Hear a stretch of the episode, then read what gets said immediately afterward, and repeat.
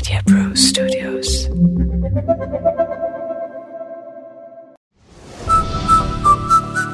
Big F M podcast इतिहास नावाची व्यक्ती. आर जे संग्राम सोबत. आणि माझ्याबरोबर आहेत शंतनू ओझरकर. अँथ्रॉपॉलॉजी शिकवतात ते पुणे युनिव्हर्सिटीमध्ये नमस्कार. नमस्कार अँथ्रॉपॉलॉजी म्हणजे मानव वंशशास्त्र बरोबर नाही याचं थोडस मी हे देऊ इच्छितो. मानव वंश हा त्यातला जुना शब्द झाला ओके. आज नवीन विज्ञानाने वंश ही संकल्पना पूर्णपणे बाद करून टाकली बरोबर बरोबर हा त्याच्यामुळे आपण याचा अर्थ हा इंग्रजी शब्दाप्रमाणेच अँथ्रोपोस म्हणजे मानव. आणि शास्त्र म्हणजे त्यांचा अभ्यास. मानवाचा सर्वांगीण अभ्यास म्हणजे. मानवशास्त्र असा. आपण शब्दप्रयोग करतो इंटरेस्टिंग हा तुम्ही म्हणाल तसं बरोबर आहे कारण रेस नावाची गोष्ट नसतेच वंश नावाची गोष्ट नसतेच. एकेकाळी लोकांना वाटायचं की. लोक वेगवेगळी दिसतात वेगळ्या रेसची असतात म्हणजे त्यांच्यात काहीतरी खरंच काहीतरी उन्नीस बीस असतं पण तसं शास्त्रज्ञांना म्हणजे शास्त्राला सायन्सला विज्ञानाला ते काहीच सापडलेलं नाहीये. फरक मग तुम्ही आफ्रिकन ओरिजिनचे असा किंवा तुम्ही युरोपियन असा कॉकेशियन असा किंवा काय भारतीय असा वगैरे वगैरे. ऑल राईट हो. पण मग शंतनूजी ही व्याख्या खूप मोठी होती मग काय काय यात अभ्यास करावा लागतो म्हणजे मानवाचा सगळाच अभ्यास मा- हो मानवाचा सर्वांगीण अभ्यास असं जेव्हा आपण विषयाची व्याख्या करतो तेव्हा त्याच्यामध्ये मानवाची उत्क्रांती हा? आणि त्याच्यानंतर आता जे अस्तित्वात आपण मानव आहोत होमोसेपियन्स आहोत सगळे त्यांच्या रंगरूपातले बदल असणं. त्यांचे त्याच्यामध्ये हे बदल का आहेत. आणि त्यांच्या जुन्या जीवाश्मांचा अभ्यास करणं हा एक भाग झाला ज्याला आम्ही जीवशास्त्रीय मानवशास्त्र म्हणतो. किंवा बायोलॉजिकल अँथ्रोपॉलॉजी म्हणतो. आणि दुसरा सर्वांगीण अभ्यासामध्ये माणसाची संस्कृती भौतिक संस्कृती असेल. किंवा आपल्याला आपण तयार केलेली कल्चर. आपले विचार आपण केलेल्या देवदेवता. आपल्या परंपरा. या सगळ्यांचाही अभ्यास आपण करतो आणि त्या कशा उभ्या राहिल्या. त्या आज आपल्या सगळ्या वागण्यावरती त्या परिणाम करत असतात आपल्या. संस्कृतीचा परिणाम होत असतो आपल्यावरती हो हे सगळं अभ्यास याच्यामध्ये येतो आता मग संस्कृतीचा अभ्यास जेव्हा आपण करतो. त्या काळामध्ये केवळ याच काळातल्या संस्कृती म्हणजे आता एक विसाव्या सेंचुरी मधल्या किंवा एकविसाव्या शतकातल्या संस्कृती असा त्याचा अर्थ नाहीये. तर मोहनजोदाडो मध्ये काय झालं असेल त्या. काळात काय होत होतं म्हणजे. पुरातत्वाचा अभ्यास पण. याच्यामध्ये येतो आणि त्याचबरोबर माणसाची एक खासियत अशी आहे की आपल्याला भाषा आहे.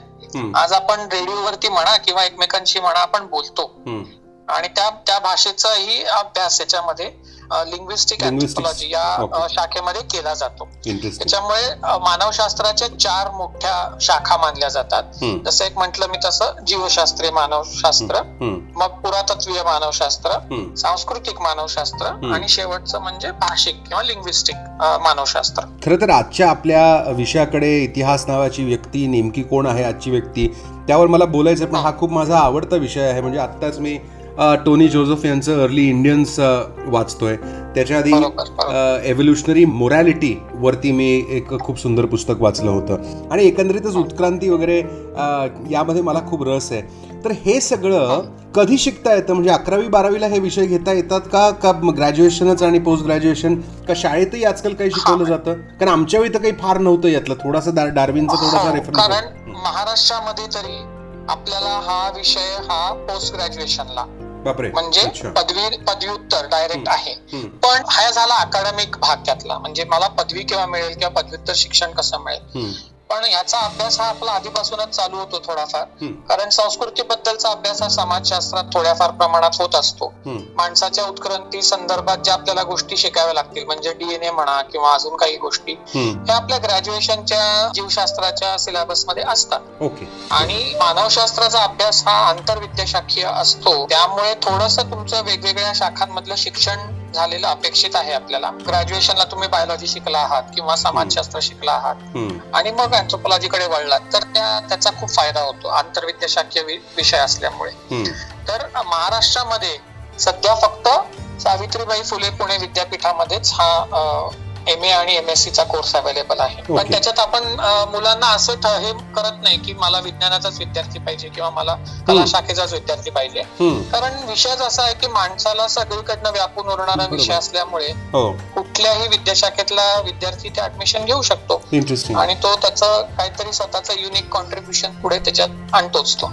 पण तुम्हाला असं कधी वाटतं का? कारण माझी भाची आता नऊ वर्षांची आहे. आणि तिच्यासाठी मी आता युवाल नोआ हरारी यांचं सेपियन्स नावाचं जे पुस्तक आहे ते ग्राफिक नॉव्हेल च्या स्वरूपात आता लहान मुलांसाठी आलेलं आहे. तर हो, हो. ते मी मागवलंय आणि ते तिच्याबरोबर बसून मला तिला वाचून दाखवायचं की तिच्याबरोबर वाचायचं आहे कारण या खूप मूलभूत गोष्टी आहेत. या आपल्याकडे लवकर आपण लहान मुलांना शिकवत नाही याचं काय कारण असेल? म्हणजे मग लगेचच ते आपल्या ज्या सगळ्या देव धर्म वगैरे या संकल्पना आहेत त्याला क्वेश्चन करायला लागतील प्रश्न विचारायला लागतील वगैरे असं काही अशी काही भीती असेल का समाजात? कदाचित असावी कदाचित आमचे काही प्रयत्न कमी पडत असावेत शिक्षक म्हणून. पण हा विषय आपण मुलांना शिकवला पाहिजेच. म्हणजे त्या दृष्टीने आमचं जे संग्रहालय आहे. त्याचा आउटरीच असतो थोडासा. पण आपण सगळ्यांनीच पुढे जास्ती प्रयत्न करणं अपेक्षित आहे. कारण दोन तीन गोष्टी खूप महत्त्वाच्या आहेत. आपल्या स्वतःच्या उत्क्रांतीबद्दल शिकण्यासारखी इंटरेस्टिंग गोष्ट नाही. हो बरोबर. आणि मी म्हणजे आपण कोण आहोत कुठून आलोय हे कळलं नाही तर. कुठे जायचं ते कसं कळणार? कसं करणार आणि विशेषतः त्याच्यामध्ये गमतीशीर गोष्ट अशी आहे की समजा आता उदाहरण द्यायचं झालं तर जिओलॉजिस्ट हा दगडांचा अभ्यास करतो बरोबर आहे एक- म्हणजे आपण ब्रॉडली म्हणूया दगडांचा ते बऱ्याच हो. गोष्टींचा बरोबर. अकॅडमिकली अभ्यास करतात त्याच्यात हो, पण हो. त्यांना त्या दगडाबरोबर संवाद साधता येत नाही त्यांना त्यात तो दगड फोडून त्याच्या केमिकल टेस्ट करा आणि अमुक करा असे एक्सपेरिमेंट करावे लागतात. केमिस्ट्रीच्या लोकांना केमिकल्स बरोबर असंच काम करावं लागतं. पण माणसाचा जर तुम्हाला अभ्यास करायचा आहे तर तो आपला स्वतःच आहे. आपण वेगवेगळ्या माणसांशी बोलू शकतो.